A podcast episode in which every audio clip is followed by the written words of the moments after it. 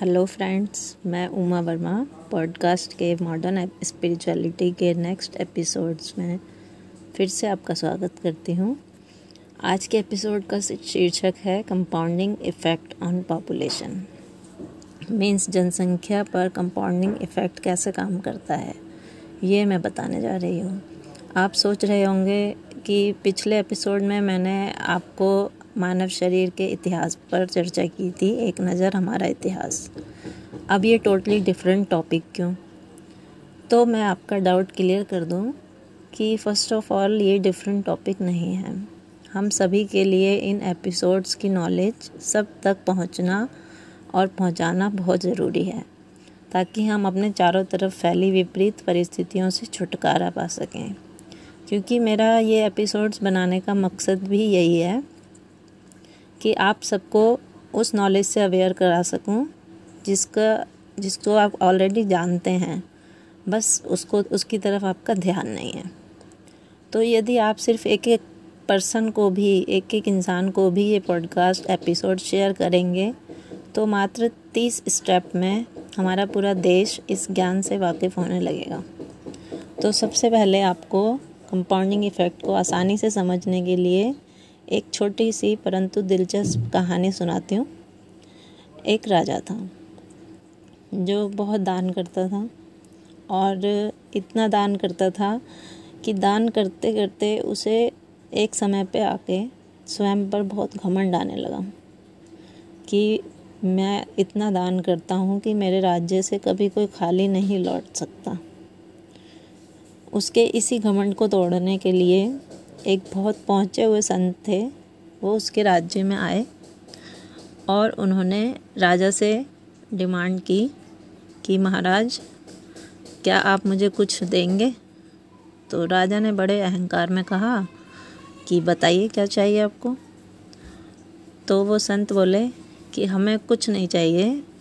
आप जिस वक्त वो संत आए थे, उस वक्त राजा शतरंज खेल रहा था। तो उन संत ने यही कहा कि महाराज, जो आप ये शतरंज खेल रहे हैं, आप इसके एक खाने पर एक गेहूँ का दाना रखिए और दूसरे पर दो दाने, तीसरे पर चार, चौथे पर आठ।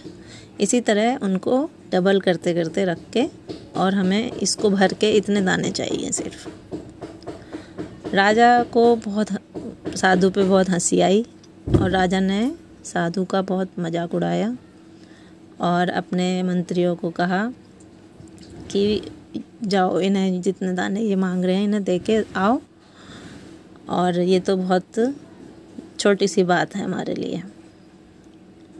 तो जब मंत्री उस शतरंज के हिसाब से साधु के लिए दाने इकट्ठे करने लगे तो उन्होंने क्या नोटिस किया कि पूरे राज्य का जो अन्न था वो भी कम पड़ गया लास्ट खाने तक पहुँचते पहुँचते। तो ये है कंपाउंडिंग इफ़ेक्ट की पावर इस पावर को समझने के लिए अच्छी तरह आप सब भी जानते हैं, शतरंज में चौंसठ खाने होते हैं सिक्सटी फोर अगर आप उन खानों के ऊपर, उन खानों को एक पेज पर ड्रॉ करके आप खुद भी अंदाज़ा लगा सकते हैं कि लगभग थर्टी फोर या थर्टी फाइव में इतने खाने, इतने डबल बैठ जाएँगे लोग कि वो पूरे वर्ल्ड की पॉपुलेशन को कवर कर लेंगे। ओनली थर्टी फोर या थर्टी फाइव में।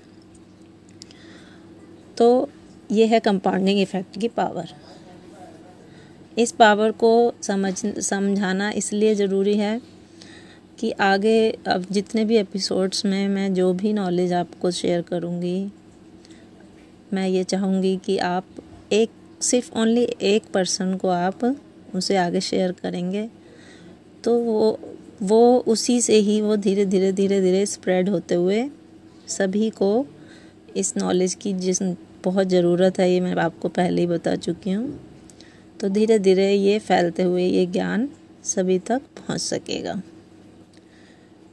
तो हम स्टार्ट करते हैं इस ज्ञान को आगे बढ़ाने का।